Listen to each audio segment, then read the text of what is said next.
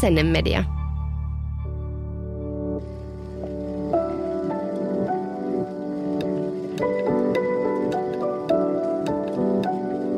Aamukahvilla. Tämä on Aamukahvilla podcast ja äänessä täällä on Henrikka Reinman. Tänään käsitellään surua. Sairaan vaikea aihe, mutta tärkeä ja mielenkiintoinen ja jälleen yksi niistä tabuaiheista, joista pitäisi kyllä puhua enemmän. Mitä suru on? Kuinka sitä kuuluisi käsitellä? Entä miten toisen ihmisen suruun kannattaisi reagoida? Mietitään täällä omia henkilökohtaisia ja muiden suruja. Helmikuussa saa ensi iltaisen dokumenttielokuva nimeltä Surun kesyttäjät. Mulla on kunnia saada tänään vieraaksi elokuvan ohjaaja Mina Laamo. Tervetuloa. Hei kiitos, tosi kiva päästä tänne juttelemaan. Miksi sä päätit valita surun teemaksi tälle elokuvalle? No mä olin itse surullinen. Ja Saanko mä kysyä, miksi sä olit surullinen? Saat sä sanoa, joo. Mulla oli silleen, että mä toivoin tosi paljon saavani lapsen ja näytti siltä, että en saa. Ja äh, se oli oikeastaan semmoinen juttu, että oli vähän semmoinen sarjamenetyksiä peräkkäin. Ja äh, varmaan niin kuin mä ensin aloin, no tietenkin itse vaan miettiä, että miten mä selviän tästä. Ää, tai miten mä jotenkin en muutu katkeraksi. Ja paljon, ja ehkä mä alkuun olinkin silleen, että mä, mä koitin kauheasti päästä eroon siitä surusta, koska kukapa niin kuin haluaisi olla surullinen kaikin mahdollisin tavoin, niin kuin nyt yritetään sitä kintereiltä ää, karistaa. Ja sitten mä jossain vaiheessa ajattelin, että ei vitsi, että, että en mä halua täällä, että, että mä en niin kuin halua elää näin, kun mä huomasin, että mä jotenkin olla vähän ehkä kallistua katkeruuteen päin. Sitten mä ajattelin, että no mitäs jos mä teen niin kuin täyskäännöksen ja jos mä vaan käännyn kohti sitä surua ja katon, että kuka tämä mun kaveri tässä onkaan ja mitä, tämä tar- mitä tarkoittaa olla surullinen ja mitä sille voisi tehdä. Ja sitten kun mä jotenkin aloin hyväksyä sitä surua itsessäni, niin mä aloin yhtäkkiä huomaa, että ajaa tässä mun ympärillä on muitakin surullisia ihmisiä. Niin onhan sitä varmaan helpompi huomata, jos ikään kuin itse on surullinen. Että ainakin itse tiedän, että semmoisena ääri onnellisena välillä jopa sortuu sellaiseen, että vähän niin kuin, äm, miten se nyt sanoisi, jotenkin työntää pois kaikki, niin kuin muidenkin ihmisten surun ympäriltä, mikä on tosi traagista ja ihan kauheata käytöstä. Joo, ja me ollaan myös kiireisiä. Että et, on kauhean helppoa niin kuin ohittaa ihmisiä rappukäytävässä tai, tai työpaikalla tai missä tahansa, koska me ollaan aina jo menossa jonnekin toisaalle. Ja sitten mä ajattelen, että se, että kertoo jollekin, että mä olen surullinen, niin se, se, niin kuin, se ei ole sille kolme minuuttia ja sitten lähdetään kahvikoneelta eri suuntiin. Et me, me ollaan kiireisiä. Sitten me ei ehkä haluta kauheasti nähdä sitä, koska voi olla, että se herättää meissä itsessä semmoisia kokemuksia tai tuntemuksia, että – tämä onkin epämukavaa. Tai nostaa jotain meidän omia, vähän ehkä käsittelemättömiä suruja pintaan. Et mä ajattelen, että jotta voisi niinku kohdata muiden ihmisten, sille oikeasti kohdata muiden ihmisten tunteita, niin vaatisi sen, että on niinku jossain määrin kohdannut myös niitä omiansa. Mm. Ehdottomasti. No mistä surun käsittäjät kertoo? No surusta, mutta surusta, kerro joo. muuten. No äh, se on vähän niin kuin sellainen tutkimusmatka suruun. Että mä ajattelin sitä leffaa tehdessä, että, että ehkä se surun, ää, kun tulee surulliseksi tai tapahtuu joku menetys, niin siinähän niin kuin maailma vähän nyrjähtää pois sijoilta.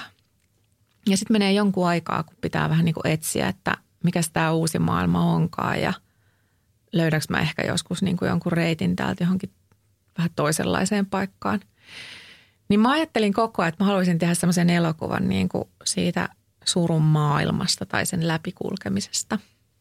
Ja sitten mietin, että miten sitä voisi tehdä ja kuten sanottua, niin mä aloin lähipiirissäkin puhua enemmän siitä, että olen surullinen ikään. Ja sitten tietenkin ehkä, niin kuin sanoit, niin ehkä sitten olin herkempi myös niin kuin muiden ihmisten ää, tuntemuksille ja ää, ehkä aistinkin, että ketkä voisi olla niin kuin halukkaita puhumaan siitä kanssa – ja sitten se lähti silleen pikkuhiljaa, että mä rupesin tekemään haastatteluja ja sitten mä tein vähän lisää haastatteluja ja sitten me vähän kuvattiin demoa ja se lähti silleen niin kuin pikkuhiljaa. Eihän mä tiennyt, että siitä tulee niin kuin tämmöinen elokuva. mun mielestä aina elokuva on sellainen, että mä yllätyn itsekin leikkauspöydässä tai tämmö, tällainen tästä nyt on sitten tulossa. No varmaan, varsinkin kun säkin kerroit, että sä teit tätä vuosia. Mm, ja tuommoinen oikeasti niin kuin pitkäaikainen ja todella intiimi ja henkilökohtainen. Mä katsoin sen eilen, ei toissapäivänä, ja musta se oli todella koskettava, jotenkin mielenkiintoinen, pysäyttävä, ajatuksia herättävä. Suosittelen teille kaikille kuuntelijat myös, että katsotte surun käsittäjät.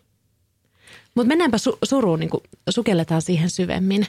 Mm, Tämmöinen abstrakti kysymys. Mitä suru sun mielestä on? Nyt ei tarvita mitään fysiologista selitystä, vaan enemmänkin ajatuksia siitä, että miten sä näet surun. Joo. No mä ajattelen sillä tavalla, että et, et suru ei ole mikään niinku yksi. Suru ei ole koskaan niinku mikään yksi, vaan, vaan suru on itse asiassa semmoinen niinku, ehkä jonkinlainen sateenvarjotermi niinku todella monenlaisille tuntemuksille ja kokemuksille ja olotiloille. Mä ajattelen, että, että suru on ikään kuin, tai se surun aika on niin kuin ihmisen pyrkimys tai jonkinlainen mielen pyrkimys selvitä siitä menetyksestä. Ja mä oon jopa ruvennut jossain määrin miettimään, että voisiko suru jopa olla niin kuin hyväksi meille. Että voisiko se olla niin kuin, vähän niin kuin ihoon tulee arpi, joka koittaa niin kuin parantaa sitä ihoa. Että suru olisikin semmoinen niin kuin mielen ää, vähän niin kuin ensiapu. Tai ei edes ensiapu, vaan se apu sille koko ajalle. Että se ikään kuin vähän pako, se pakottaa tavallaan niin kuin vähän käsittelemään sitä menetystä. Se pakottaa vähän hidastamaan, se pakottaa vähän miettimään vaikka arvoja ehkä uudesta näkökulmasta. Ja mä ajattelen, että jossain määrin ehkä se suru voihan olla siis suruja, jotka ei niin kuin katoa koskaan. Joku todella iso menetys, että se kulkee aina mukana, eikä sen tarviikaan. Toki se muuttuu varmasti niin kuin matkan varrella, ihan varmasti muuttuu. Mutta jotenkin semmoinen, mä ajattelen, että se surun aika on yhtä kuin jonkinlainen niin kuin hyväksymisen aika. Toi on lohdullinen ajatus. Ja toi, mitä sä sanoit, mielen ensiapu, se kuulosti jotenkin oikealta. Ja se, että suru – että voisiko se tehdä ihmiselle hyvää, niin eihän se tunnu siinä hetkessä siltä. Mutta jos ei hyvää, niin kyllähän se suru tuo niin kuin ihmisen usein syvyyttä. Et, no mä vaikka ensi kerran kohtasin surua mun elämässä, semmoista oikeasti todellista shokeraavaa surua kolmisen vuotta sitten avioeron yhteydessä. Ja niin hirveätä kuin se olikin ja niin surullinen kuin mä olinkin, niin mä, mä oon kyllä jotenkin syvempi ihminen sen jälkeen. Mä en väitä, etteikö ihminen voisi olla syvä niin kuin ilman suruakin, mutta kyllähän onni myös tuntuu helpommin onnelta, kun on ollut surua rinnalla. En toivo missään tapauksessa surua kellekään, mutta kyllähän se jotenkin asettaa myös jotenkin muita tunteita perspektiiviin ehkä ihmisessä. Niin ja sillä tavalla, että, että ehkä me ollaan myös vähän harhauduttu semmoisesta ajatuksesta, että – että suruhan on oikeasti niin kuin osa elämää. Niin ja se kuuluu ihmiseen. Niin. Miksi siitä yritetään niin hirveän innolla päästä koko ajan eroon ja mahdollisimman nopeasti? Joo ja mä ajattelin kanssa, että ehkä siinä on se, että miten sitä surua voi kohdata, niin ehkä se on vaan sen lopettamista, että lopettaa pakenemisen. Mm. Totta. Vai, vai ehkä jollekin pakeneminen toimii, en mä tiedä. Ehkä se, joo totta. Itse asiassa mun henkilö, yksi henkilökin sanoi, mä en muista tuliko se tuohon elokuvaan, ei tainnut tulla, mutta se sanoi, että, että hän ei kyllä tiedä, että kumpi on parempi, parempi keino, että paeta sitä jatkuvasti vai kohdata se. Niin. Niin. Mutta mut, mut niin kauan, kunhan se niin kuin toimii itselle. Mm. Mutta mut pakenemisenkin me helposti käytetään sitten semmoisia keinoja, mitkä välttämättä ei sit muuten tee meille hyvää, että – niin ja Joku kyllähän, saattaa mm. juoda alkoholia, me saatetaan syödä niin kuin ehkä lääkkeitä vuosikausia mieluummin kuin, niin kuin kohdata ehkä jotain Joo, kyllä käsittelemätön suru ehkä purkautuu usein sit ulos psyykkisenä tai fyysisenä haasteina mm. usein. Että joo. joo, kyllä mäkin enemmän niin kuin on kyllä ehdottomasti kohtaamisen kannalta. Ja siis esimerkiksi monenlaiset riippuvuudet, niin niistä mm. paljon puhutaan, että, että siellä saattaa olla taustalla jonkinlaista niin kuin pyrkimystä niin kuin väistää esimerkiksi tunteita, jotka me niin kuin mielletään negatiivisiksi. Mm, ihan totta. Mutta mä mietin tota surua niin tunteena, että mitä se niin edes on. Niin ensiksi hän tulee mieleen, että okei, suru tulee siitä, kun menettää jotain. Ja sitten just kun sä vaikka puhuit äsken tuosta, että olit surullinen, kun oli semmoinen vaihe elämässä, että tuntui, että et tuu saamaan lasta, vaikka olisit sitä toivonut, niin kyllähän suru voi olla myös sitä, että tulee olo, että on jäänyt jotain vaille. Että ei välttämättä ole edes joskus ollutkaan jotain. Se voi olla jotain vähän kevyempää, niin kuin joku unelma-ammatti tai eikä se nyt ole välttämättä kevyttä, siis mitä mä nyt on täällä listaamaan, mikä on tärkeää ja mikä ei. Mutta että surun voi aiheuttaa myös joku, mitä ei ole koskaan ollutkaan itsellä. Joo, ehdottomasti. Ja tämä mun elokuvahan lähti siitä, että mun varmaan varmaan jonkin ensimmäiseen käsikirjoituksiinkin itse asiassa kirjoittanut, että ää, jotenkin juuri tätä tematiikkaa, että, että miten voinkin niin älyttömästi kaivata ja ikävöidä ja surra jotakin, mitä ei koskaan ollutkaan. Mm. Mm. Mutta ehkä just se on tärkeää tiedostaa, että suru ei ole häiriötila. Sitähän helposti niin kuin ajatellaan häiriötilana. Ja kun mäkin tutkin surua tässä ennen tätä jaksoa, niin sehän myös niin kuin, vanhassa tutkimusperinteessä on siis semmoinen ajatus ollut, että suru on jonkunlainen häiriötila, mistä pitää päästä eroon, mikä helposti myös tuo semmoisen ehkä sen surun poistamisen tavoittelun siihen keskusteluun, että nyt tämä on tämmöinen vaihe ja sun pitää nyt mahdollisimman nopeasti päästä tästä eroon, jotenkin työstää sitä fanaattisesti mahdollisimman nopeasti, että surua ei nähdä semmoisena ystävänä, joka voi kulkea ja jota voi kuunnella ja jotenkin, jota voi käyttää ehkä hyväksi siinä, että sopeutuu siihen uuteen elämäntilanteeseen tai mikä se onkaan se niin kuin hetki, missä sitä surua on. Joo, kyllä. Mä jossain vaiheessa kirjoitin varmaan mun jääkaapin semmoisen lapun muistilapuksi itselleni, että mä olin, mä olin kopioinut sen jo, mä olin jostain muualta varmaan törmännyt siihen – se oli niin hyvä ajatus, että tuskin oli mun oma. Mutta tota, siinä luki jotenkin, että, että, että, että joka aamu niin kuin tervehdi ystäviäsi epävarmuus. Olisiko siinä ollut joku suru tai joku muu. Niin kuin ikään kuin listattu tämmöisiä niin kuin asioita, mitä helposti väistellään. Et niin kuin vaikka et, pelkokin. Vaikka pelko. Et, joo, että mitkä sulla sillä hetkellä on niin kuin päälle. Tervehdi niitä joka aamu niin kuin työkavereita, sairaan, sairaan rasittavaa, mutta siis niin, kuin niin toimivaa, koska niinhän se menee. Ja vaikka pelon päälle mä itse on päässyt paremmin, kun mä oon tajunnut, että ei se ole mikään ulkopuolinen.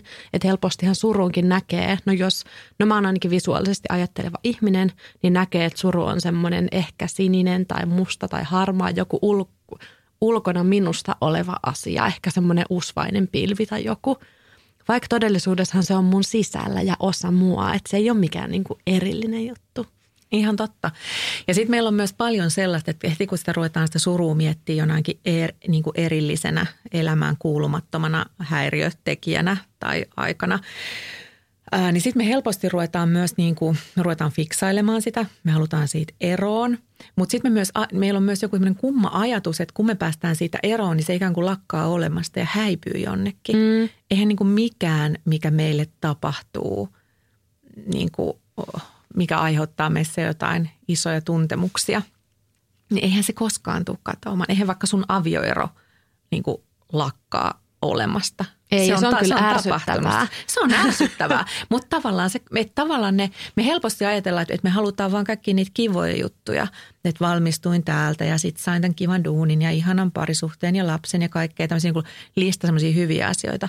Mutta faktahan nyt vaan on se, että ihmisen elämässä meille tapahtuu myös asioita, mitä me ei haluta, mitä me ei toivota, mitä me ei todellakaan osattu niin kuin odottaa.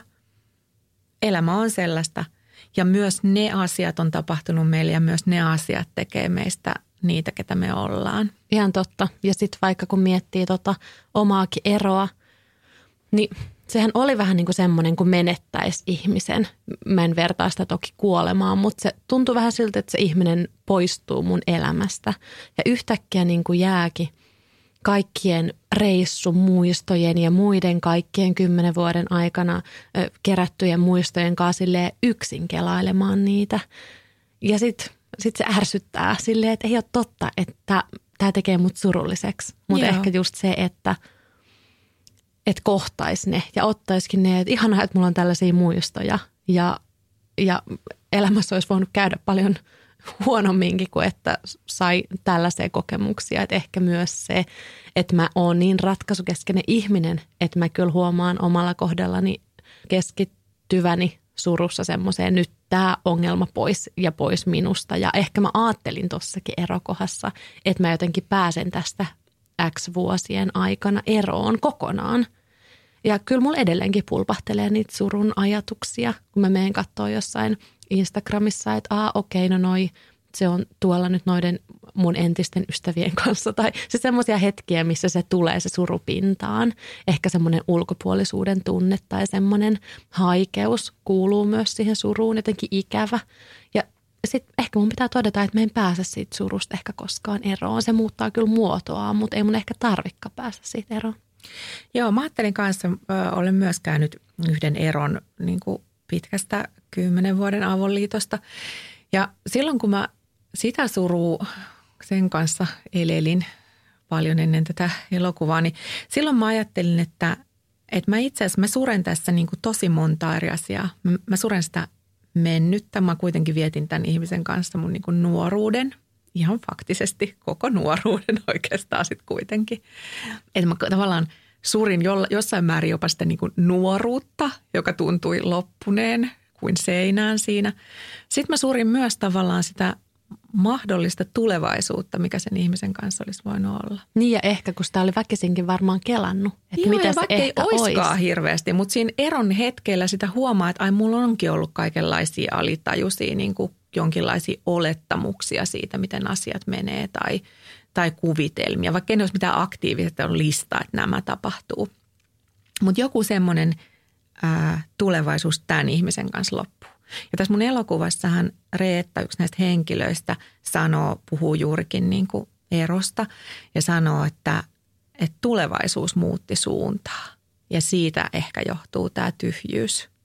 Niin mun mielestä siihen kiteytyy tosi paljon just sitä niin kuin semmoista sitä surun tai e- vaikka nyt vaikka jos puhutaan eroista, niin se eron jälkeisen aika on tosi tyhjää, kun siinä ei oikein tiedä, että mihin suuntaan tästä lähtisi. Mm. Ja varmasti Ja vielä mitä- enemmän jonkun kuoleman kohdalla. Ihan totta. Ja varsinkin, jos se kuolema tulee vaikka yllättäen. Mm. Että, ja anyway, mä niin kuin, en ehkä edes ole edes pointtia niin kuin vertailla, että mikä menetys on suurempi Ja tai totta, mistä tulee joo. suurempi tyhjyys tai ei tyhjyys. Mutta mut, mut se tyhjyyden tunne on ehkä varmaan semmoinen, niin kuin mä ajattelen, yksi semmoisia surun aika isojakin elementtejä, tai mulle ainakin on ollut, että – Joo, semmoinen aika moni kuvailee sitä, sillä elämältä menee pohja. Mm. Joo, kyllä. Tai missään ei ole mitään järkeä tai yhtäkkiä kaikki on autio tai tyhjää tai semmoinen tyhjyys, että, että mitä mä nyt oon tai mitä mä nyt oikein teen. Aika moni sanoo, että mitä mä nyt teen. Vaikka oikeasti joku ö, läheisen kuolema ei periaatteessa edes ihan oikeasti konkreettisesti vaikuttaisikaan siihen, että mitä tekisi mutta silti se tunne siitä, että mitä mä nyt teen, on niin aito ja todellinen. Ja suruahan niin kuin myös usein kuvataan semmoisilla niin fyysisillä ö, sanoilla, niin kuin koin tuskaa tai joku ihminen särkyy. Ja kyllähän jossain aivojen kuvantamismenetelmissäkin on nähty, että kun ihminen suree, niin siellä aivoissa mm, aktivoituu samat, samat alueet kuin fyysisissä kiputiloissa. Että ehkä myös – se on niin kokonaisvaltaista, että se menee niin kuin koko ihmisen läpi ja oikeasti myös fysiikkaan. Ehdottomasti ja siis, ki, siis suruhan sattuu. Siis sehän sattuu. Siis ih- ihmisillähän on niin kuin, voi olla siis kipukokemuksia, siis ihan fyysisiä. Ja kyllähän se on niin kuin, on erilaisia, tiedätkö, puristaa rintaa. Joo, tai jotain nivelsärkyjä, kolotuksia, on kaikki. möykky kurkussa, on vaikea niellä, on vaikea hengittää. Siis se, mehän ollaan niin kuin todella fyysisiä useasti myös sen niin kuin surun keskellä.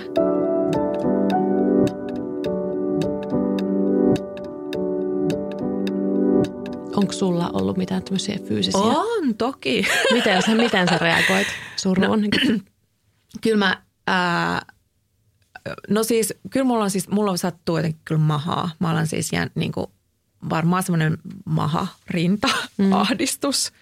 Ja silloin itse asiassa, ja se on ehkä myös se, että kun mä luulen, että tämä on myös se syy, miksi me, mikä myös ajaa meitä niin kuin nopeasti yrittämään pois siitä, koska se tuntuu, se tuntuu oikeasti kauhealta. Tai mulla ainakin tuntui.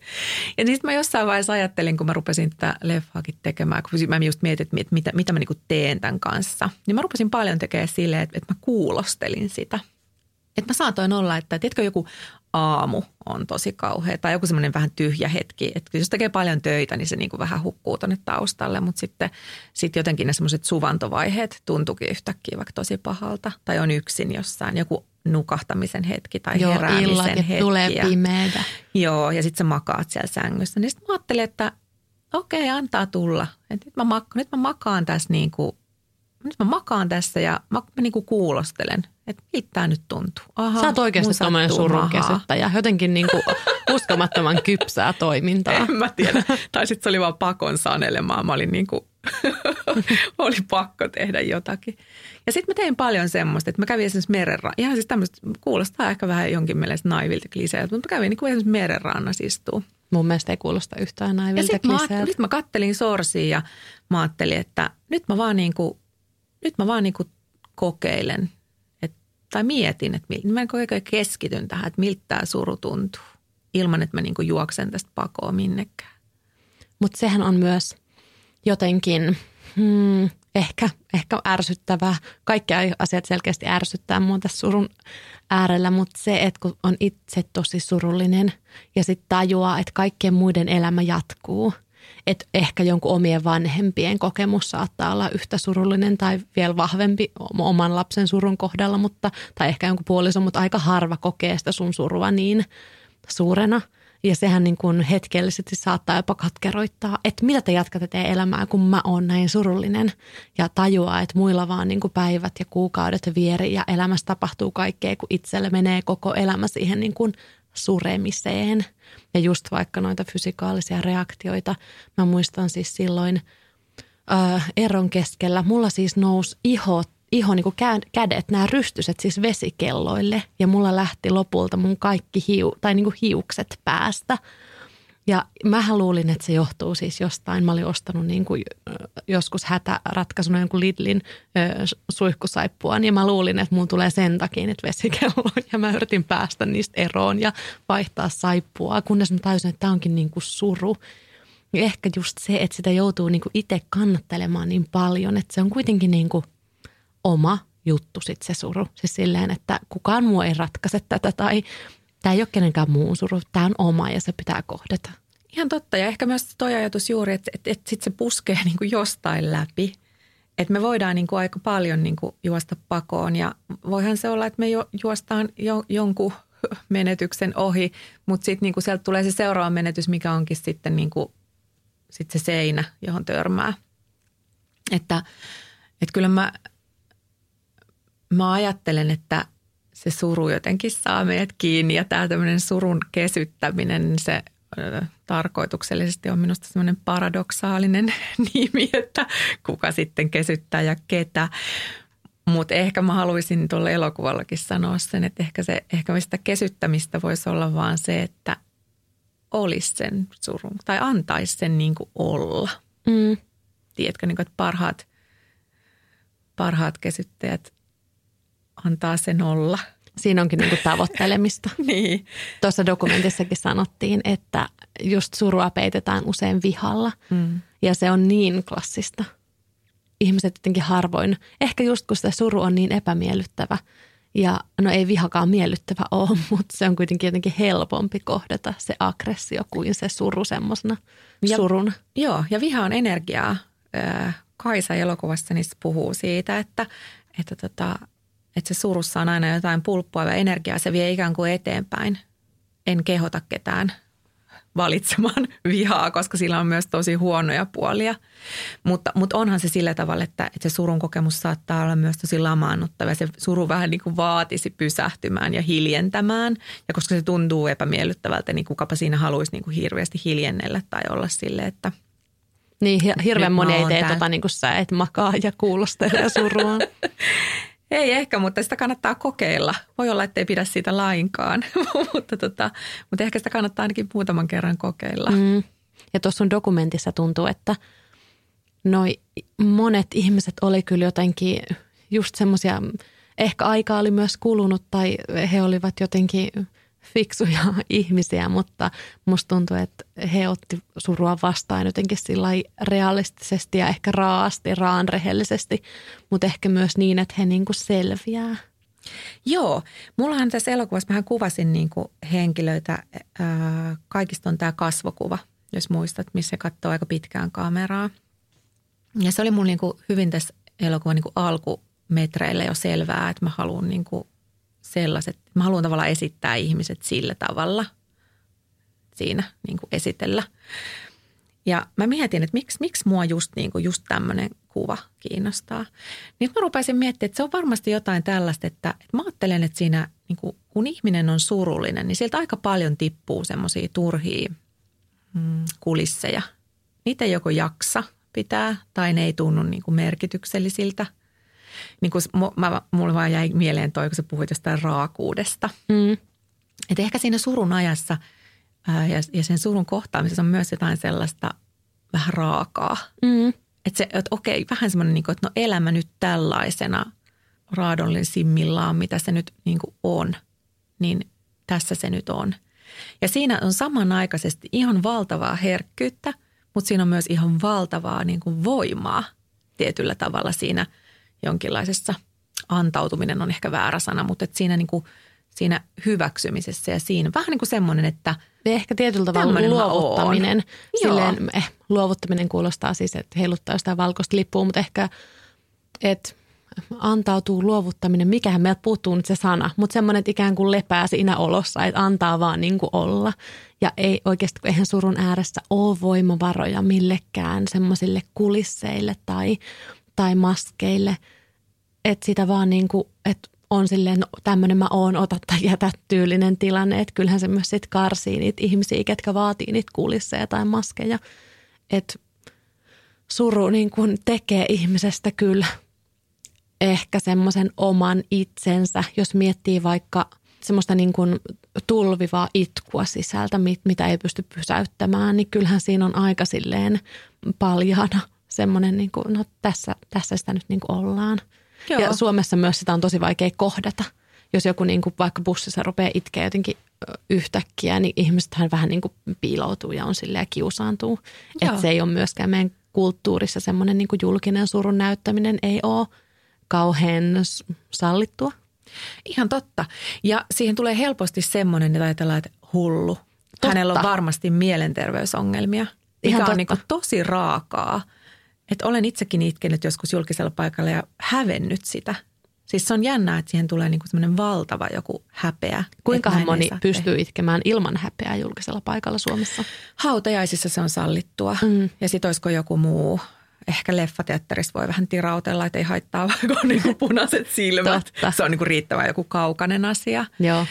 Äh, Mutta kyllähän sitten, ja sitten meillä on ehkä, tiedätkö, mä oon jopa miettinyt siis tämmöisiä, että – mm, ihan siis kulttuurisia juttuja. Sitten on tämmöisiä jänniä niin joukko itkutapahtumia, tiedätkö? Että vaikka Lady Diana kuolee, on jo hetki toku mennyt tästä, mutta, mutta siis sehän oli ihan massiivinen, mikä määrä ihmisiä siellä niin itkee sitä, tuo kukkia, siis suree, siis niin kuin näyttävästi myös suree, siis tuo julki sitä suruaan. Ja he oli kuitenkin niin kuin kaikki ihmisiä, jotka ei ole tuu, niin kuin henkilökohtaisesti tuntenut häntä. Niin, tommoisia niin kuin olisiko meillä, niin, että olisiko meillä vähän sellaisia niin kuin, vähän sitten kuitenkin semmoisia piilossa olevia juttuja, mitkä niin kuin haluaisi vähän purskahtaa jostain. Niin ja kyllähän elokuvat musta tuntuu, että on myös terapeuttisia sen takia, että siellä sit saa itkeä. Mutta sitten jos itket, mä muistan mä itkin lapsena Tiikerin oma elokuva, elokuvassa, joka ei ollut varsinaisesti semmoinen, mistä olisi ehkä saanut itkeä. Se vähän hävetti, koska – se nyt ei ollut semmoinen elokuva, joka jotenkin huusi sitä, että itke täällä. Kun sitten taas joku Titanic, kaikki tulee sieltä silleen aivan itkusina. Niinpä. Että se on niin kuin, että no, nyt mennään nenäliinojen kanssa ja nyt. Mutta ehkä niihin hetkiin myös jotenkin purkautuu jotain semmoista muutakin suruelämässä. Kyllä mä ainakin olen käyttänyt Titanicia myös muiden tunteiden ulos niin kuin tuontiväylänä. Ihan ehdottomasti. Mä ajattelen, että, ja mä ajattelenkin, että, että elokuvat nyt erityisesti, kun on aika tämmöinen voimakas ää, media tai taidemuoto, niin että siihen liittyy tosi paljon sitä, että se jossain määrin niin kuin että siihen voi kanavoida tai siihen kanavoidaan niin kuin niitä omia tunnekokemuksia. Että mehän mennään elokuviin kokeaksemme tunteita hyvin useasti. Voi olla jotain tiededokkareita, mitä katsotaan sitten muista syistä, vaikka telkkarista. Mutta kyllä niin kuin elokuva, sinnehän mennään hakemaan tunnekokemuksia. Mm, ja just vaikka toi sun surun käsyttäjät ihan varmasti olisi vaikka kolme vuotta sitten tuntunut musta ihan eriltä, jopa niin kuin liian surulliselta, mutta se olisi myös ollut varmaan loistava kanava myös purkaa sitä surua. Mutta nyt se tuntui taas niin kuin jotenkin erilaiselta, koska on ehkä suht – onnellisessa elämänvaiheessa semmoisessa, missä ei ole tällä hetkellä paljon surua. Mutta ehkä myös toi, että ihmisellä on niinku erilaisia tapoja näyttää surua. Ja se on paha, jos lähdetään arvottamaan, mikä on oikea mikä ei. Että vaikka toi, että, että jos on rajuja reaktioita, niin tulee semmoinen olo, että mä hulluksi tai, tai ajattelee jostain toisesta, että tuleeko toi hulluksi. Ja sitten taas toisaalta sitä, että jos on semmoinen tyyni ja toimiva surun äärellä, eikä lamaannut tai ei ole mitään isoja reaktioita, niin sitäkin pidetään jotenkin epätavallisena ja ei sallittuna. Mikä on tosi tyhmää, koska kai nyt jokainen saa surra niin kuin haluaa. Ihan totta. Ja itse asiassa jos miettii, että, ää, että suru, noin surun ilmaisumuodot, nehän on aika semmoiset vähäiset, niin kuin säkin tässä kuvailit, että tavallaan on joku semmoinen vähän ajatella, että on tämmöinen oikea malli, mikä ikinä se nyt onkaan, mm. surun vaiheet tai joku, mikä on niin kuin oppikirjamalli. Mutta eihän mitkään meidän tunteet, mitä meillä, tai mikään, mikä meille tapahtuu, niin eihän ne tapahdu jossain niin kuin koelaboratoriossa. Ne tapahtuu ihmisille, joilla on jo omat elämän historiansa. Meillä on jo jotain vakiintuneita malleja, miten me ää, reagoidaan vaikka erilaisiin asioihin tai menetyksiin tai ää, on, per, on persoonallisia niin kuin luonteenpiirteitä, miten me vaikka reagoidaan stressiin tai muuttuviin tilanteisiin tai miten joustavia me ollaan niin kuin mentaalisesti siirtymään elämäntilanteesta toisen tai niin kuin mitä tahansa. Että kyllähän niin kuin kaikilla on se joku aivan oma oma tulokulma siihen suruun ja se surukin on vielä niin kuin omansa, niin hyvin vaikea siitä on löytää sellaista, että tämä on nyt niin kuin yksi ja ainoa oikea tapa, tapa. käsitellä. Mm. Niinpä. Ja se on jännä, että kun me ollaan erilaisia persoonia, niin mikä ajatus se on, että ihmiset suris samalla tavalla? Että vaikka Suomessa ei ole ehkä sallittua sille julkisesti tuoda välttämättä jotenkin surua näkyville, niin toisaalta on myös paine surra näkyvästi. Että sitten jos joku oikeasti vaikka pysyy liikkeessä tai, tai ikään kuin – tämä on nyt väärä termi, mutta pääsee yli siitä surusta vikkelästi, niin sit sitäkin pidetään paheksuttavana. Ja senhän huomaa semmoisessa, että jos on joku surutilanne, vaikka puoliso kuolee, niin sitten helposti ulkopuolista rupeaa olemaan silleen, että no nyt sulla menee varmaan ainakin viisi vuotta. Tai ruvetaan antaa semmoisia aikamääreitä tai jotenkin paheksutaan, jos ei jotenkin ulvoin itke joka hetkessä tai kun muiden odotukset tulee siihen suruun, mikä on niin kuin tosi, tosi outoa. Tai jopa jotkut sanoo siitä, että milloin saa nauraa. Ihan totta. Että tuleeko syyllinen olo, että joku juttu jossain vaiheessa alkaakin naurattaa. Saanko, saanko nauraa. Niin mä ajattelen, että, että sekin on tosi lokeroivaa, että eihän mikään – eihän mikään niin kuin ole silleen täysin on-off. Mm. Et ehkä me ollaan enemmän niin kuin sekä että. Että, se, että ne meidän tunteetkin menee. Että voi olla niin kuin monia eri tunteita päällekkäin. Voi elää ihan hyvää elämää, vaikka olisi surullinen. Et eihän ne niinku, tai voi välillä naurattaa joku hullukin juttu. Mm. Tai vaikka, tuntea syvää va- onnellisuutta vaikka. Ja ihan että se suru ei välttämättä, eihän ihminen välttämättä jaksa ihan joka hetkessä ajatella sitä surua niin kuin täysillä. Että on pakko ottaa semmoisia lepohetkiä siitä.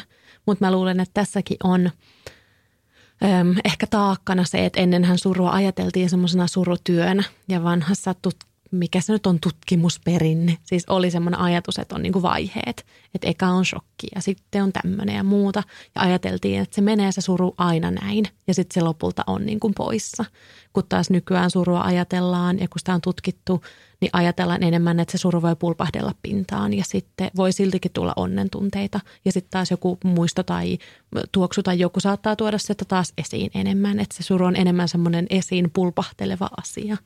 Joo, ja mä oon ehkä käyttänyt joskus jopa sellaista, että olisiko se jopa vähän semmoinen niin aaltoliike. Ihan totta, että siinä on, niin kuin, siinä on semmoisia tavallaan pohjakosketuksia, ja sitten sä ajattelet, että nyt menee jo paremmin, niin ei vitsi, taas jotenkin vähän nykäs alaspäin, just joku tommonen joku niin, vähän triggeröi. Tai, niin, mä ajattelen, joo, ja tunteita me ylipäätänsä, siitähän esimerkiksi tuonne aasialainen ajattelutapa on paljonkin, että, tai elementtiajattelu, että tunteet on esimerkiksi niin kuin vesi. Mm. Ja sit, sitä vesielementtiä tuossa elokuvassakin on siellä täällä, mm. jos, sen, jos sen sieltä poimii. Että se aaltoliikekin on aika hyvä, koska se on niin, myös semmoinen vähän, sitä voi vähän ennakoida, mutta myös vähän ennakoimaton, että sä et ihan aina tiedä, että millainen päivä sieltä on tulossa. Totta. Mä joskus sain tämmöisen niin kuin, ö, lohdun sanat, kuin, että anna surun virrata – ja se myös on musta tosi kuvaava, koska sitä ei pysty pysäyttämään. Ja sitten taas toisaalta se suru tekee meissä työtä, vaikka me ei koko ajan niin aktiivisesti sitä kelattaiskaan. Ja sitten itse asiassa tästä niinku tunteiden niinku samanaikaisuudesta tässä meidän elämässä, niin mä ajattelen myös, että, että semmoisiin äärimmäisen onnellisiin tunteisiin niihin, niissä on aina niin kuin myös vähän ripaussurua. Että sitten kun mä esimerkiksi sain mun lapsen, niin kyllähän, kyllähän se oli myös äärin. Musta oli tosi surullista, kun mulla tuli semmoinen joku ajatus, että apua mä joudun joskus, mä joskus, mä ihan vilpittömästi ajattelin niin, että, että, että mä kuolen joskus ja apua mä joudun eroon tästä lapsesta. Ja se oli musta todella surullista ja mä itkin sitä useamman kerran. Voi olla, että hormoneilla oli myös vähän sormensa pelissä. Mutta joka tapauksessa se, että semmoisen niin äärimmäisen onnen hetkeenkin saattaa niin kuin liittyä suruun. Että vähän itkettää. Totta, ja myös toisinpäin. Että ihmiset, jotka on vaikka äärimmäisen surullisia läheisen menetyksestä, niin siihen saattaa myös liittyä sitten ilon tai helpotuksen tunnetta, jos vaikka – monta kertaa itsemurhaa yrittänyt ihminen sitten kuolee, niin sitten siitä väistyy se semmoinen kokoaikainen mietintä, että no nyt, nytkö se tapahtuu tai yrittääkö se taas tätä tai pitkäaikaissairas läheinen kuolee, niin siihenkin saattaa liittyä helpotuksen tunnetta tai ihan, ihan pitkän hyvän elämän elänyt vanhus kuolee, niin kyllähän siihen äärimmäiseen suruun usein myös liittyy semmoista niin kuin hyvän olon tunnetta tai helpotusta tai jotain positiiviseksi miellettyjä tunteita. Ihan totta. Ja mä ajattelen, että yhtä lailla kuin tähän toi virtaaminen, mistä sä puhuit, niin kuin surun, on se suru, mutta, mutta sitten voi olla myös niin kuin kaikki tunteethan tietyllä tavalla niin kuin virtaa. Ja oikeastaan tämä meidän koko elämä virtaa. Että eihän me niin kuin, meillä on vähän semmoisia omituisia ajatusklikkejä, että jotenkin nyt missä me ollaan tässä näin, että kaikki ikään kuin säilyisi tällaisena – eihän siis kaikkihan muuttuu niin kuin aivan kaiken aikaa. Me ei välttämättä vaan huomata sitä, kun se muutos on niin pientä. Mm. Mutta mä ajattelen esimerkiksi, että kyllähän elämä on tietyllä tavalla luopumista kaiken aikaa, kunnes on sitten se viimeinen luopuminen, luopuminen siitä elämästä. Mm. Että vanheneminenkin on tietyllä tavalla, luop, siinä luovutaan asioista, jotkut jutut ei enää ole mahdollista, vaikka se lapsen saaminen. Tästä on nyt tämmöinen nelikymppisen naisen huomio tästä maailmasta. Mm. Että on asioita, jotka niin kuin – ää, ei ehkä ole enää niin kuin se elämä, jos sillä tavalla aukeaa, että kaikki enää on mahdollista. Me niin kuin luovutaan pikkuhiljaa asioista. niin, päivistä. kai se on semmoista, surukin on semmoista irtipäästämisen tuskaa, joka kuitenkin sitten adaptoi meitä johonkin uuteen. Ihan totta. Ja tietyllä tavalla se kaiken väliaikaisuus tekee myös asioista tosi tärkeitä ja niin kuin tosi kauniita. Mm. Et japanilaisillahan on esimerkiksi paljon nämä, tämä kirsikan kukka no niin kuin vertaus esimerkiksi, että nehän juhlii niitä kirsikan kukkia juuri sen takia, että siinä kiteytyy se joku semmoinen elämän väliaikaisuus, se kauneus, joka sitten niin kuin jossain vaiheessa lakastuu. Niin, kun on vaan hetken ne mm. kukat Ja se ei ole ikään kuin muistutus siitä, että, että nautis siitä, mitä sulla on niin kuin just nyt. Että jos sä oot just nyt, että sulla on kaikki tosi hyvin sun elämässä, niin mahtavaa. Siis mm. sehän on vaan niin kuin aivan upeeta. Mutta olettamus on myös se, että niin ne ehkä ole sillä tavalla aina, että me kaikki koetaan niin kuin menetyksiä. Et, et sekin on sitten vaan, se on vaan toisenlainen elämän jakso. Mm, ja ehkä myös sit se, että antaisi tilaa sille ajatukselle, että sen kaipauksen ja surun ei tarvi loppua. Että vaikka että ihmissuhde ei pääty kuolemaan, että se voi niin kuin jatkua. Ehkä se on musta myös niin kuin lohdullista. Todellakin. Ja sitten mä ajattelen myös, että tämä niin kuin – ää, elokuvasta, niin yksi henkilö sanoo, että, että ei ehkä tarvitse päästä tämän asian yli, että voi oppia menemään eteenpäin sen asian kanssa. Niin siinä on minusta myös jotain sellaista niin kuin tosi oivaltavaa, että, että ne asiat vähän niin kuin jää sitten kuitenkin meihin. Mm. Että tietenkin ei niin kuin, tuskasimmat vaiheet helpottaa aina, koska asiat muuttuu. Ajat, aika tekee myös niinku tehtävänsä. Se surun prosessi voi olla hidas, mutta se, sekin, on, sekin muuttuu koko ajan. Se on kyllä kaunis ajatus, että suru jättäisi niin kuin meihin semmoisen niin kuin lopulta semmoisen ihan lohdullisen olon. Mutta onhan sekin totta, että sit jos joku on vaikka vienyt henget sun, hengen sun läheiseltä, niin kyllähän se varmaan tuo semmoisen pettymyksen ja jotenkin kyynisyydenkin elämään tai voi tuoda. Joo, ja on varmasti niin kuin on varmasti suruja ja menetyksiä, joista ei niinku toivu. Mm. En epäile sitä niinku hetkeäkään. Mm. Mutta, mutta ehkä siinä on juurikin se, että miten siihen asiaan suhtautuu, niin se, se muuttuu. Mm. Ikään kuin, että on asioita, jotka ovat tapahtuneet, jotka eivät muutu. Totta. Mutta se oma itse ja, ja niin kuin mieli ja oma elämä, siinä kuitenkin sitten tapahtuu vielä niin kuin varmasti kaikenlaisia. Niin, että se suru muuttaa muotoaan. Se on musta – surun äärellä lohdullista, että se joka tapauksessa suru muuttuu ja se, miten siihen itse suhtautuu, että se ei pysy niin kuin samanlaisena. Että nyt jos tuntuu joltain, niin vuoden päästä se on erilainen ja ehkä sitten sitä eri, niin kuin se, että se on vaiheissa, niin sitä on helpompi käsitellä. No mä nyt koko ajan puhun tästä erosurusta, mutta se on ehkä suurinta ja semmoista surua, mitä mä oon itse kokenut. Mutta mä muistan, kun mä pahimpina hetkinä vesikelloilla kelasin, että vuoden päästä musta tuntuu jo eriltä varmasti. Ja se oli niin kuin lohdullinen ajatus ja se vuosi tuntui niin kuin semmoiselta aikajänteeltä, että mä kelasin, että vuoden mä jaksan. Ja sitten on kyllä jotain erilaista tulossa. Ihan totta. Mä kuuntelin sellaista yhtä podcastia tosi jonkun aikaa sitten, mikä kanssa käsitteli muistaakseni surua vai, vai oliko, vai mikä siinä oli Mikä liian, mutta siellä oli selkeästi jotain oli, hyvää. Joo, joo, joo. Tai se liittyy varmaan paljon tämmöiseen niin kuin muu, muu, muutokseen, niin kuin miten me suhtaudutaan niin kuin muutoksiin elämässä.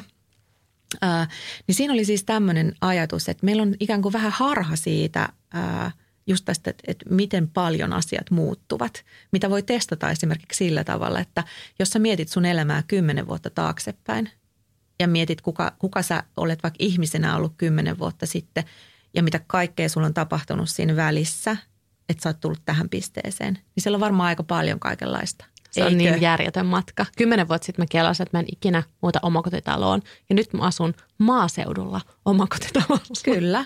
Ja kaikki, mitä sun on tapahtunut, siihen kymmenen vuotta on mahtunut aivan valtavasti kaikkea. Sellaista, mitä sä oot toivonut, mutta myös sellaista, mitä sä et ole toivonut. Niin nyt jos sä ajattelet tästä kymmenen vuotta eteenpäin – niin sun mielikuvitus ei tule riittää siihen, missä sä olet kymmenen vuoden päästä. Sä luulet, että tässä on suunnilleen vähän tämmöisenä samanlaisena tämä elämä jatkuu. Ja tämä kertoo tavallaan sen niin kuin, ää, vähän niin kuin vääristymän, että ei me niin kuin, se muutos, mitä meissä koko ajan tapahtuu, on oikeastaan aika valtavaa. Ja myös meidän ympärillä. Ja meidän ympärillä, meidän ihmisissä meidän ympärillä. Että eihän niin kuin parisuhteessakin ihmistä muuttuu niin kuin kaiken aikaa vähän omiin suuntiinsa ja samoihin suuntiin ja kuka minnekin.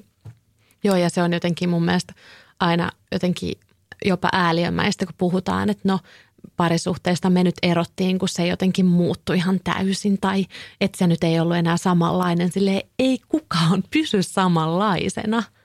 Että se on vaan niin kuin illuusio, jos joku kokee, että olen sama kuin silloin ja tämä toinen nyt jotenkin muuttu. Että se on jotenkin tosi harhaista ajatella edes niin. Se on ihan totta. Ja meillä on ehkä vähän semmoinen, että ehkä tässä niin kuin, ehkä meillä on myös semmoinen vähän sinnikäs, pakkomielteinen yrityskin pitää kaikki samanlaisena. Mm, totta. Tiedätkö, että, että sitä helposti saattaa vaikka ää, marista koko ajan, että tämä mun työ on tosi ankeeta. Mutta sitten ei kuitenkaan halua päästää siitä irti, koska se tulevaisuus pelottaa. Mm. Ja sehän siinä, kun mehän ei koskaan voida tietää, on se sitten ero tai se, että irtisanoutuu tai mikä tahansa hankkii lapsen tai mikä tahansa iso muutos elämässä tapahtuu, niin eihän me koskaan tiedetä, onko muutos muutosta parempaa vai huonompaa. Ja sehän siinä kauhistuttaa, että me mieluummin ollaan sitten siinä varmassa tutussa, kun mä tiedän, että, että tämä ainakin niin kuin hallitsen, että niin. tällaista mulla on tässä nyt sitten. Niinpä, ja tämä ei ole ainakaan mitään niin kuin liian uutta tai Ihan totta. Liian, liian suuria muutoksia. Ja tämä ainakin kestän. Totta, totta. Toi on ehkä semmoinen klassikko. Sä kohtasit niin kuin paljon surevia ihmisiä, kun sä teit tuota dokumenttia. Millaista se oli? Oliko rankkaa. Miten sä koit sen surevien kohtaamisen? Ei se ollut lainkaan rankkaa. Mä, ehkä siihen liittyy juurikin se, että mä olin aika syvissä vesissä silloin itse, kun mä kanssa aloittelin tätä. Että rankkaa oli kun onnelliset ihmiset so, soitteli puhelimella. Toi on hyvä. Mä sanoinkin jossain vaiheessa, että musta on niinku kivaa hengailla tämmöisen niinku oman heimon kanssa, joka on surulliset ihmiset. Et niin on niinku heti samalla aaltopituudella. Mun välillä mä saisin jopa sanoa joskus, että mä en ymmärrä enää, mistä nuo onnelliset ihmiset puhuu. Niin ja sehän myös varmaan tuntuu niin kuin jotenkin rasittaa sitten semmoinen onnellisuus ja sitten se helposti varmasti näyttäytyy semmoisena niin kevytkenkäisenä ja että teillä ei ole elämästä ymmärrystä. On, on Facebook ei ollenkaan kannata mennä, jos on surullinen, että se saattaa aiheuttaa vaan erittäin epävie, epämiellyttäviä tunteita. Niin, mikä on kyllä niin kuin inhimillistä ja tunnistan Joo. kyllä itsekin ton. Mutta tunnistan kyllä hitsi myös valitettavasti itsessäni sen, että niin kuin surun kohtaaminen jotenkin jännittää mua, tuntuu vaikealta. Mm, mä en tiedä johtuuko siitä, että ehkä mun lapsuudessa puhuttiin niin paljon enemmän onnen tunteista ja ne oli jotenkin helpompi käsitellä ja ne jotenkin niitä puitiin tosi paljon ja ne oli helppo näyttää. No varmaan meidän koko yhteiskunta on rakentunut sille, että kaikkien niin positiivisten tunteiden näyttäminen on sallittua. Ja sitten taas niin kuin aggression ja surun ja, ja itkun ja muun näyttäminen on sitten taas silleen, että no mielellään, mielellään ei.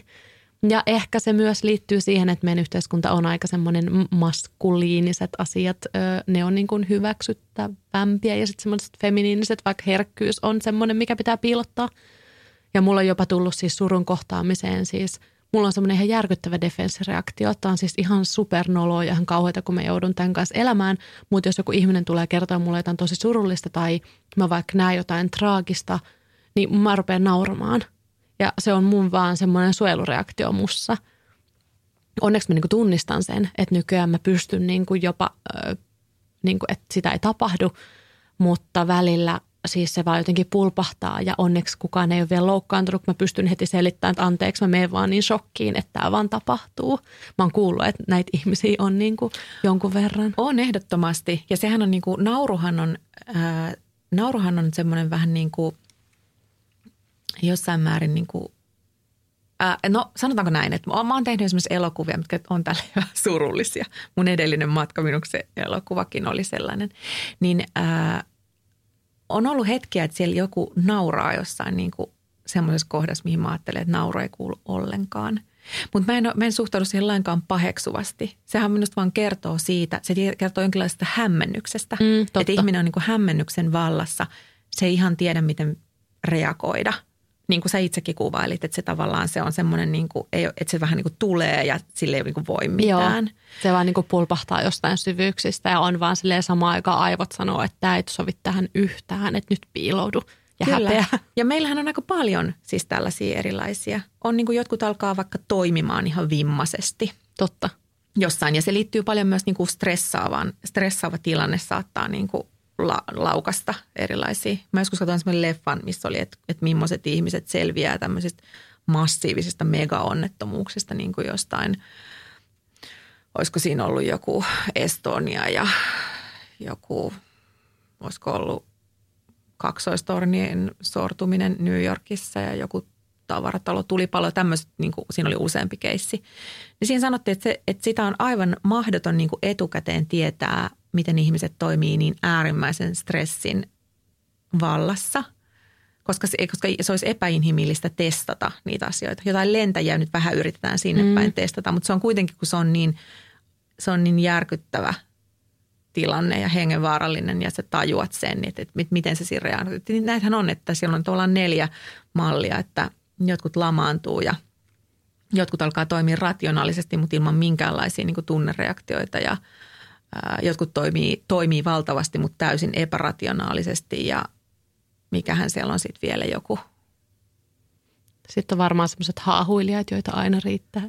Joo. ne on varmaan ne epärationaaliset. Niin, sanoinko me jo lamaantujat? No, mutta mut joka no tapauksessa siinä on tavallaan, niin kuin, että se, se on nimenomaan siinä niin kuin toiminnassa se, että on toimintaa, mutta sitten on myös niin kuin järjellistä ja järjetöntä. Mm. Siis jostain kaksoistorneestahan hetki ennen sortumista läheteltiin vielä niin kuin sähköposteja koska niin kuin jotkut menee niin lukkoon, että ne vaan niin kuin jatkaa sitä hommaa, niin kuin mitään ei tapahtuisi, vaikka niin kuin alakerras on tulipalo ja kaikki hälytykset on soinut jo pitkään ja sähköt menee. Ja, et on myös paljon sellaista, että mä luulen, että vaikka tähän surun aiheeseen, niin mä ajattelen, että, että siihen surunkin riittyy semmoista, paljon semmoista hallitsematonta, mm. niin kuin sanoit esimerkiksi vaikka tuosta naurusta. Mm. Että eihän me, tie, eihän me tiedetä aina, miten me reagoidaan ja koska se tilanne ei välttämättä ole meidän niin kuin hallinnassa – niin me kauhean nopeasti haluttaisiin se niin kuin hallintaan. Että me haluttaisiin, että joku kertoisi mulle, että tätä suruvaihetta kestää kuukausi ja sitten se menee tämmöiseen ja sitten tätä kestää kolme viikkoa ja sitten sä toivut. Mm. Eihän sellaista ole, eihän kukaan voi sanoa ennalta,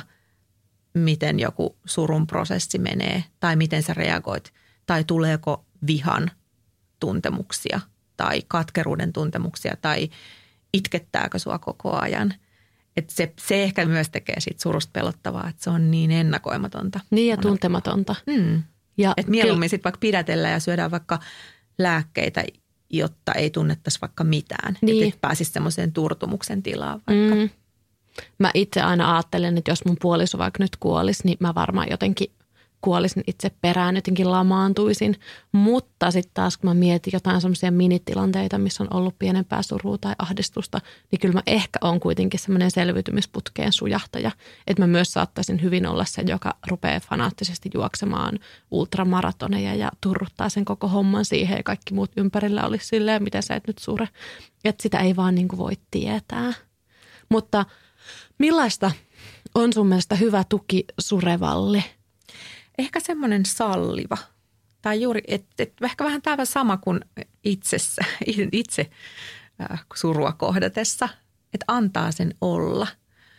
Että mehän kauhean helposti, jos joku kertoo meille, jos, että on, olen surullinen, niin mehän kauheasti yritetään auttaa. Totta, ratkaista me se niin kuin, ongelma. Me tungetaan kaikki, valtavasti kaikkia hyviä ideoita, just että mitä kannattaisi tehdä. Tai voisitko mennä terapiaan tai tai lenkille tai nyt tehdään ruokaa tai mm, nyt kuule vaan otat itseäsi niskasta kiinni tai mit, ideaa tulee ihan valtavasti. Mm. Sen sijaan, että, että annettaisiin vaan vaikka sen ihmisen kertoa, että miltä se tuntuu. Voi niin. olla, että sille riittäisi vaan se, että se saisi vaan puhua siitä. Niin tai olla hiljaa. Tai Jotenkin semmoinen hiljaa. läsnäolo mm. ja kuuntelu.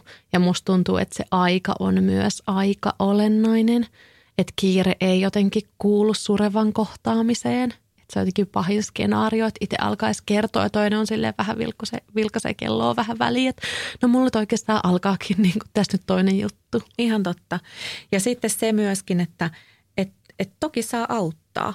Et, et, en, en tarkoita siis juuri sanon, että älkää tunkeko niitä ideoita, ne mutta siis auttaminenhan esimerkiksi. Tosi monet on sanonut esimerkiksi, että se, että joku käy kaupassa, joku tuo kanakeittoa, joku tilas pizzaa – joku vaan kysy, että onko sulla kaikki ok, tarvitse jotain apua, vaikka ehkä tarvinnutkaan, niin se, että joku olisi käytettävissä. Toi on muuten on totta, ihanaa. varsinkin niin kuin ruuan suhteen musta tuntuu, että se on niin olennainen, kun ei välttämättä surun äärellä pysty tuommoisia tavallisia asioita hoitamaan mitenkään järkevästi. Mä muistan sen mun eron keskellä. Mä olin eräopaskoulussa silloin ja sitten mä mä olin kertonut siellä vaan niin kuin parille tyypille tästä koko, koko surusta, koska mul, mun mielestä oli helpompi, että mä olin siellä niin kuin ilman, että oikein kukaan tiesi ja sain niin kuin jatkaa elämää ilman, että ikään kuin mun otsas oli semmoinen identiteetti, että hän tekee tässä eroaan. Mutta siis yksi niistä, ketkä ties, niin hän kerran lupautui, meidän piti jakaa ö, eväät yhdellä retkellä, niin hän lupasi, että hän tekee ne mun puolesta. Mä kysyin, että pystyisit sen mitenkään hoitaa tuon ruoan – ja se lupas, ja se oli niin, kuin niin iso asia, että mä muistelin, mä varmaan kertonut jossain toisessakin podijaksossa tästä kyseisestä eväistä, koska se oli niin suuri asia mulle. Niin just tommonen, että anna, anna tukea ja apua, jos toinen haluaa. Toisaalta ei tarvitse myöskään tuputtaa ehkä apuaan, koska kaikki ei halua puhua, ei halua apua. Ja musta tuntuu, että myös se, että nähtäisi suru semmoisena pitkäkestoisena asiana, että myös muistaisi päivittää sitä tilannetta. Että helposti siihen niin kuin surun alkuhetkeen löytyy niitä auttajia ja kuuntelijoita, mutta et muistettaisiin, että se ei loppu vaikka parissa päivässä, että sitten niinku se tukija voisit jättää niitä voimavarojaan myös vähän pidemmälle, että se surja ei vaan niinku jää yksin sitten myöhemmässä vaiheessa. Joo, ihan totta. Ja siis ja joku kertoi mulle sellaisesta, että, että sen ystävät niin kuin, vähän niin kuin järjestäytyi. Että niillä oli vähän niin kuin omia päiviä käsittääkseni, että että tiedätkö, että tsekkaat se maanantaina, että se on kunnossa. Sä katsot vähän tiistaina ja sitten, tiedätkö, tällä. Musta on ja ihan se on super. aivan nerokasta, koska sitten se ei jää niin kuin kenenkään yhden harteille. Sitten siinä on kuitenkin semmoinen niin kuin kannatteleva niin kuin tukiverkko. Mä joskus myös, olisiko se ollut tämä samainen podcast, mitä joskus, tai tässä vähän aikaa sitten kuuntelin, missä puhuttiin myös siitä, että, että voisiko olla, että, ää, että tavallaan, että jos me vaikka sairastutaan, niin meidän kehossahan tapahtuu se, että valkosolut hyökkää sinne niin kuin hommiin ja auttamaan. Että voisiko meillä olla myös semmoinen niin kuin sosiaalinen ää, Valkosoluverkosto. Ihan totta. Siis tämä on niinku puolustusverkosto. Mikä tämä on? Niin Immuniteetti. Mm. Sosiaalinen immuniteetti, joka niinku rientää apuun, kun katsotaan, että ahaa, nyt täällä tarvittaisiin apua. Ne tulee kanakeittoinensa ja jaettuine päivineen. Ja, Toi on ja, muuten ihanaa. Siis mä, olisi mä oon ihanaa? katsonut nyt niitä sinkkuelämää, niitä uusia jaksoja. Ja niillä just on semmoinen verkosto.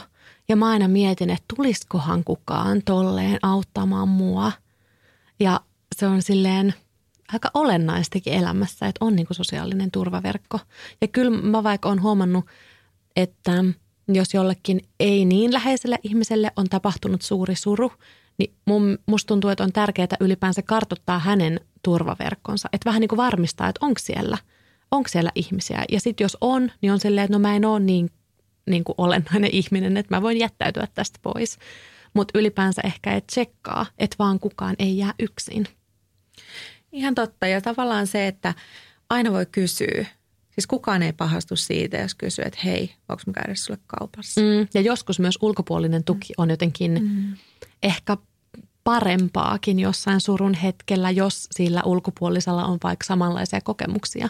Tai esimerkiksi mun on usein helpompi vastaanottaa jonkun tuntemattoman ö, ö, lohdutusta kuin jonkun lähipiirin, koska silloin jotenkin omat tunteet pysyy paremmin jotenkin hanskassa, koska ne läheiset jotenkin mm, niiden kanssa on jotenkin automaattisesti ja väkisinkin jotenkin niin oma itsensä, että joskus tuntuu jopa vähän niin kuin lomalta päästä sitten jonkun ulkopuolisen kanssa jotenkin olemaan.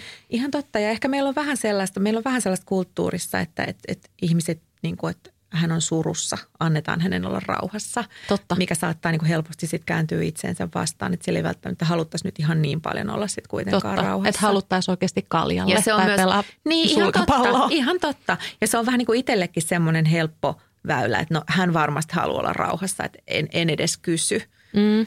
Ja, Ja- kyllähän, jos näkee jonkun surevan jossain kaupassa, niin myös ihmiset tekee sitä, että nopea vaihtaa jotain hyllyväliä, koska jotenkin Ihan totta. niin, että annan hänen olla rauhassa ja oikeasti todellisuus saattaa olla se, että mä en tiedä mitä tehdä. Kyllä. Ja sitten ei tarvitse mennä hirveän montaa sukupolvea taaksepäin, niin ihmiset käytti esimerkiksi suruvaatteita pitkään. Mm. Saattoi käyttää esimerkiksi mustia vaatteita vaikka leski vuoden, jolloin tiedettiin, että ahaa, hän on surussa. Ehkä häntä niin kuin kohdeltiin, se oli niin kuin näkyvä statement tietyllä tapaa. Häntä ehkä kohdeltiin vähän niin kuin hellemmin, niin kuin aute tarjottiin apua. Se oli niin kuin näkyvämpää. Mm. Välillä mä oon miettinyt sellaista, että mitä jos on sellainen teepaita, että olen juuri eronnut. Niin kuin, että et, et olisiko sillä vaikutusta tavalla. Sitten ei tarvitsisi kaikille sanoa sitä, mutta kaikille olisi selvää, että okei, hän on ehkä vähän hauras tänään. Mulla, on- mun mielestä on ollut esimerkiksi ihanaa, öö, no ihanaa ja kamalaa, mutta siinä oli myös helpottavaa, että tekee niin kuin somea ja julkista työtä siinä eron kohdalla. Että sai niin kuin ikään kuin lätkästä sen uutisen ja sitten ne, jotka halusi tietää, ne pystyi lukemaan sen heti ja sitten ei tarvinnut koko ajan niin kuin päivittää sitä tilannetta kaikille. Että joo, se on kyllä totta, mutta musta tuntuu, kun ihmisillä on muutenkin tarve jotenkin ulkopuolelta hirveästi määritellä ihmisen surua ja kuinka siihen pitäisi toimia ja kuinka nopeasti siitä kannattaa päästä yli tai muuta, niin ehkä se, että olisi paita, missä lukee olen juuri eronnut ja sitten kun ootkin valmis heti uusille treffeille, niin sitten joku olisi silleen, "Äh, sinulla on tuo teepaita. Ihan totta. Tai naurat leipähyllyllä. Totta, totta tai ihan mitä tahansa. Musta tuntuu, että on helpompi määritellä, että millaista on niinku huono tuki surevalle. Että just jos pyrkii määrittämään toiselle, että miltä susta nyt pitäisi tuntua tai, tai että hoputtaa surua tai toisaalta myös niinku hidastaa surua. Että kyllähän myös on niitä ihmisiä, ketkä ikään kuin jo ennen sitä jotain, vaikka läheisen ihmisen kuolemaa, jos on vaikka pitkäaikaissairas, ne tekee sen surutyön jo. Mulla on vaikka yksi tuttu, jonka puoliso kuoli ja hän ikään kuin teki sen surutyön siinä sen aikana ja tajus sitten, kun se puoliso kuoli, että hän oli oikeastaan aika nopeasti valmis niin kuin vaikka uuteen parisuhteeseen tai tekemään mielekkäitä juttuja. Tai, ja sitten siinä vaiheessa muut ympärillä rupesi olemaan silleen, sä oot nyt varmaan niin surullinen ja rupesi siinä kohtaa auttamaan. Ja, ja sitten hän oli silleen, että no e, e, oikeastaan me nyt on niin kuin jo aika tolpillani ja ihmiset paheksu sitä tosi paljon. Että ei ole totta, että oot sä nyt menossa heti Tinderiin tai miten sä täällä vaan niin kuin iloitset täällä pulkkamäessä sun lasten kanssa, vaikka sun pitäisi olla niissä sun survaatteissa. Ihan totta. Ja ehkä tässäkin on se, että, että mä just rupesin miettimään, että mm, – että se tapa, millä me puhutaan surusta. Et tässäkin me ollaan puhuttu sun kanssa surusta, me ollaan puhuttu sun avioerosta, mun niin kuin lapsettomuudesta ja pelosta, että en tule äidiksi koskaan. Sitten meitä on kuitenkin välillä naurattanut. Mm. Että tavallaan mä ajattelen, että meillä on, meillä on aika paljon sellaisia niin kuin tabuja siitä, että saako surusta puhua noin ylipäätänsä, mutta miten siitä myös mm. saa pu, niin kuin puhua. Tai, mi, tai miten sitä suretaan tai mikä on jotenkin niin oikein ja väärin. Ja sitten mä ajattelin, että ajattelepa, jos me niin kuin luovuttaisiin kaikesta sellaisesta, että sitä saisikin niin kuin, että sen surun ei tarvitse olla uhritarina tai sen ei tarvitse olla sankaritarina tai ja ylipäätänsä, että siitä voi puhua. Siitä voi puhua ja sen voi niin kuin tuoda ikään kuin avoimesti myös näkyviin. Niinpä. Sitä ei tarvitse jemmata mihinkään. Tai just tämä, että, että kenen suru nyt on sitten niinku riittävän suuri, jotta niin. siitä saa puhua. Ja myös, niin kuin, että saisi rehellisesti puhua myös ähm, surevan tukijan äänellä. Just vaikka sehän on ihan järjettömän raskasta, jos sun läheinen on koko ajan surullinen ja sä oot siinä koko ajan tukemassa, että myös uskaltaisi sanoa, että mä oon ihan loppu tähän tähän tukijan rooliin. Että okei, ihan varmasti se surjan rooli on aina vaikeampi ja se surja ei ikään kuin voi päättää, että nyt otan tämän surun ja nyt keskityn tähän, mutta et myös saisi olla silleen, että nyt mulla ei ole voimavaroja tässä hetkessä nyt olla tukemassa. Että et jotenkin myös ehkä – No ehkä, että ne turvaverkostot olisi niin laajat, että pystyisi valitsemaan vaikka noita päiviä, että kuka siinä on läsnä ja, ja miten sitä surua kohdataan. Ihan totta. Mikä oli niin kuin mieleen jäänein tai, tai joku semmoinen opittu asia surun kesyttäjiä tehdessä? No ehkä semmoinen henkilökohtainen juttu, että vannomatta paras, mutta jos nyt tapahtuisi tässä joku menetys elämässäni – niin ehkä mä koittasin olla vähemmän taistelematta vastaan. Että mä ehkä jatkasin sillä mun metodilla, että mä menisin enemmän sitä surua kohti ja ikään kuin katsoisin, että mitä tässä nyt tapahtuu. Näitä on paha mennä sanoa, koska juurikin sanoin, että en sitä oikein koskaan sit tiedä, että mikä se on se elämäntilanne sillä hetkellä ja mitä muuta siinä elämässä tapahtuu ja miten siihen reagoi – Mm. Mutta ehkä mä en niin kuin pelkäisi niin paljon. No mutta on aika lohdullista. Ja kyllähän se ymmärrys surusta jo varmasti auttaa siinä, että tietää mitä se on. Tai niin mä ainakin luulen, että auttaa. Ei niin. ehkä siinä hetkessä, mutta ainakin niin kuin pidemmällä aikavälillä. Ihan totta. Ja ehkä nämä on myös semmoisia, että, että mitä enemmän tulee niin kuin ikää, niin sitä enemmän on myös kaikenlaisia elämänvaiheita ja, ja tunteita, mitä on niin kuin pitänyt kahlata läpi. Että sitä myös tulee jossain määrin niin kuin armollisemmaksi itsellensä, että kuka niin kuin määrittää, että mun pitäisi olla jotenkin koko ajan onnellinen tai hyvä töissäni tai... Tai ylipäänsä mitään. Tai missään mitään oikeastaan mm. nyt sitten kuitenkaan niin. Että ehkä sitä voi niin kuin luovuttaa vähän sellaisesta, että... Tai en tiedä, onko se luovuttamista. Ehkä niin kuin vaan hyväksyy myös sen, että mä oon tällainen ja mun elämässä on nyt tällainen vaihe. Tuohon lauseeseen on hyvä päättää. Sä puhut viisaita. Mä oon kovin, voiko sanoa inspiroitunut, se on niin kliseinen sana, mutta oon saanut paljon sun ajatuksista. Hei, kiitos niin mäkin sun. Sain myös paljon irti elokuvasta. Missä elokuva voi nähdä? No elokuva on nyt suunnitteilla, että tulisi elokuvateattereihin 25. helmikuuta. Toki nyt kun tätä nauhoitamme, niin tässä on koronatilanne on aika akuuttina päällä, että, että voi olla, että jotain muutoksia siihen ehkä vielä tulee. Mä toivon, että toi ensi ilta pitäisi, on suunniteltu näytöksiä myös muuallekin kuin Helsinkiin, useampaa eri kaupunkiin ympäriinsä tämmöisiä event-näytöksiä, joissa on jonkin, jonkinlaista keskustelua. Pitäisi olla aiheesta sen jälkeen. Lämpimästi tervetuloa, mutta kehotan tsekkaamaan netistä vielä ajantasaiset tiedot. Googlatkaa surun kesyttäjät. Kiitos Minna, että olit mun kanssa keskustelemassa. Hei, kiitos sinulle. Ja kiitos kuuntelijoille. Toivottavasti me ei nyt täällä niin kuin naurettu liikaa, kun oltiin surun äärellä, mutta ehkä suru, suru on sellainen asia, joka sitten myös sallii sen hämmennykseen naurut ja kaikkea, että ei, ei ehkä pidä myöskään jotenkin kotiloida sitä mikä tiettyyn boksiin, niin kuin ollaan yritetty tässä puhukin. Ihan totta, ehkä me ollaan yritetty nyt vähän niin kuin ravistella tätä surun aihetta niin, että, että siihen mahtuu kaikenlaista sisälle. Joo. Ehkä viimeisenä kehotuksena semmoinen, että jos, jos joku suree, niin ei varmaan ole paras ö, tapa ainakaan sanoa, että kaikella on tarkoituksensa. Että mikään ei ole ärsyttävämpää kuin surun keskellä kuulla, että kaikella on tarkoitus. Vaikka, vaikka oiskin, niin ehkä, ehkä, ehkä on vaikka mieluummin hiljaa, mutta mä, mä oon maailman surkein surun kohtaaja ollut monessa hetkessä tässä, tässä elämässä. Että en nyt täältä niin mistään norsullutornista huutele, vaan yritän oppia itsekin. Ja apua on aina saatavilla. Surujärjestöt esimerkiksi tekee todella tärkeää työtä. Jep, toi oli olennainen.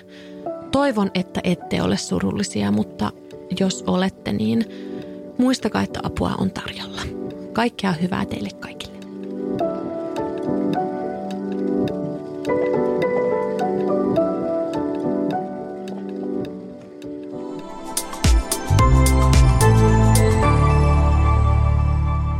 Asennemedia.